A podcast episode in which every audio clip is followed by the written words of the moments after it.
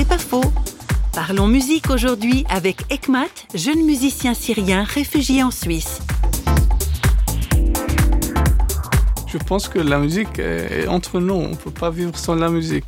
Toute la vie, c'est de la musique, c'est n'est pas une chose différente que l'humanité. Personnellement, je ne sais pas, je, sors de moi quand je joue. Oui, c'est ma passion, je ne sais pas comment expliquer, comment exprimer qu'est-ce que je, je, me sens quand je, je, fais de la musique, mais maintenant je joue plusieurs instruments. Quand je suis triste, je fais de la musique, je joue. Et quand je suis content, je joue. Donc ça, ça sort tous mes sentiments qui, qui sont cachés entre moi. Ça, ça m'aide beaucoup à rester relax, de ne pas capter tout dans ma tête.